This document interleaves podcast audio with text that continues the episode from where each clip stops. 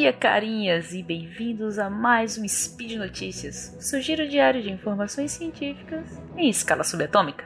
Meu nome é Cris Vasconcelos. A primeira do seu nome. Muito obrigada.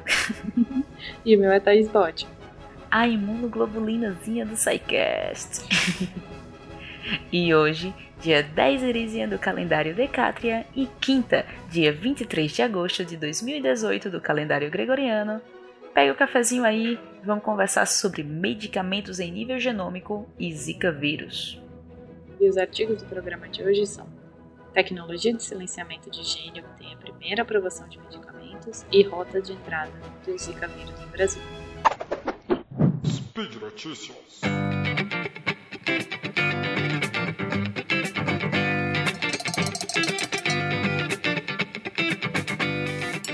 Thaís, nossa primeira notícia, ela traz uma novidade bem bacana. Só para vocês lembrarem um pouco, lá nos casts sobre a história do DNA, parte 2, e no cast sobre epigenética, mais antigo do SciCast, vocês ouviram sobre as formas como o DNA é regulado para expressar ou não seus genes e, consequentemente, gerar ou não as proteínas. Como algumas vezes você tem um gene para uma determinada doença, mas esse não é expresso. Pois bem, há 20 anos descobrimos o RNA de interferência. É uma molécula que ela se liga ao RNA antes de se formar uma proteína e impede que ele seja traduzido. Assim, me assim, mesmo que uma pessoa tenha um gene e esse forme um RNA, ainda se tem mais um nível de regulação que impede que ele forme uma proteína e tenha o fenótipo. Em outras palavras, é uma molécula capaz de silenciar o gene. Com essas informações, não foi difícil perceber o potencial disso para a indústria farmacêutica, não é mesmo? Um medicamento baseado em RNA de interferência é capaz de impedir que uma doença que você já carrega no seu DNA realmente vire doença. E bem, Thaís, dia 10 de agosto de 2018 foi um marco e precisamos atualizar os, os, livros de farmacologia, pois uma nova classe de medicamentos foi aprovada. Nesta data, o Patisiran foi aprovado nos Estados Unidos. Esse é um medicamento para uma daquelas doenças que você ouvia muito na época do seriado House, a amiloidose transtirretina hereditária. Nesta doença, os pacientes possuem uma mutação no gene da transtirretina, produzindo assim uma proteína mutante que se acumula no corpo prejudicando a função cardíaca e a nervosa. E o que é que faz o medicamento? Silencia gene. Claro que esses 20 anos foram necessários, né, Thaís? Pois o medicamento precisou passar por muitos estudos. Os cientistas precisavam garantir que o RNA não fosse degradado na corrente sanguínea, que ele migrasse para esses tecidos e entre outros desafios. Para isso, precisaram usar até nanopartículas de gordura para proteger o RNA. E, em um ensaio clínico com 225 pessoas portadoras de amiloidose, foi observado melhora significativa dos que receberam o medicamento comparado com os que receberam o placebo. Por fim, Thaís, os pesquisadores ficaram animados com a aprovação e prometem outros medicamentos desta nova classe para os próximos anos. Então, bora para a notícia 2, Cris, que é rotas de entrada do Zika vírus no Brasil.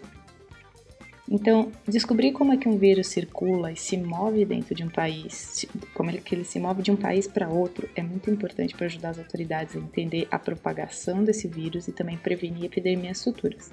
Por isso, vários pesquisadores ainda estudam como o Zika realmente chegou no Brasil e não se contentam só com a ideia do foi a Copa. ideia besta.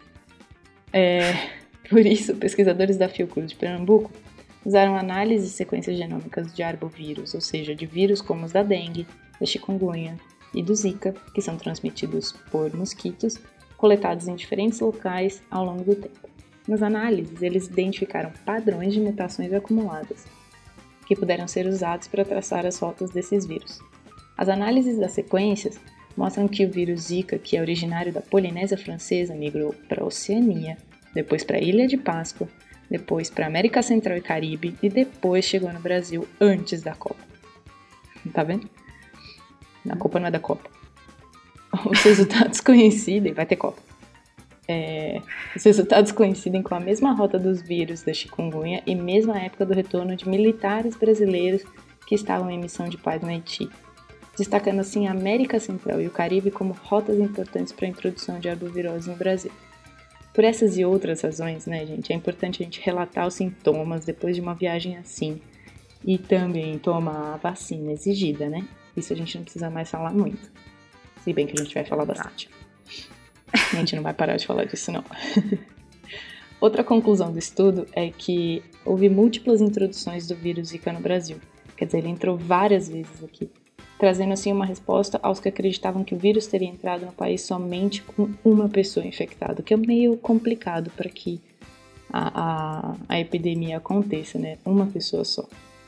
Inclusive porque a, a, a doença é transmitida por mosquito.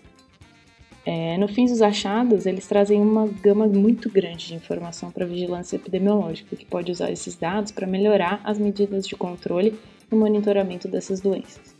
É, Thaís. Você tem que ficar ligado em viagens. Tem que ficar ligado. Exato. Mas, galerinha, por hoje é só. Ouça o Spin todos os dias para lembrar de relatar os sintomas após uma viagem e saber dos novos medicamentos. Por favor, relatem seus sintomas. Deixe também no post seu comentário, elogio, crítica, instigamento e vamos lá chutar quantos dólares custará o remédio. Lembramos ainda que este podcast só é possível por conta do seu apoio no patronato do SciCast, tanto no Patreon quanto no Padrim e no PicPay. Um grande abraço, muitos risos e até amanhã. Até, beijo.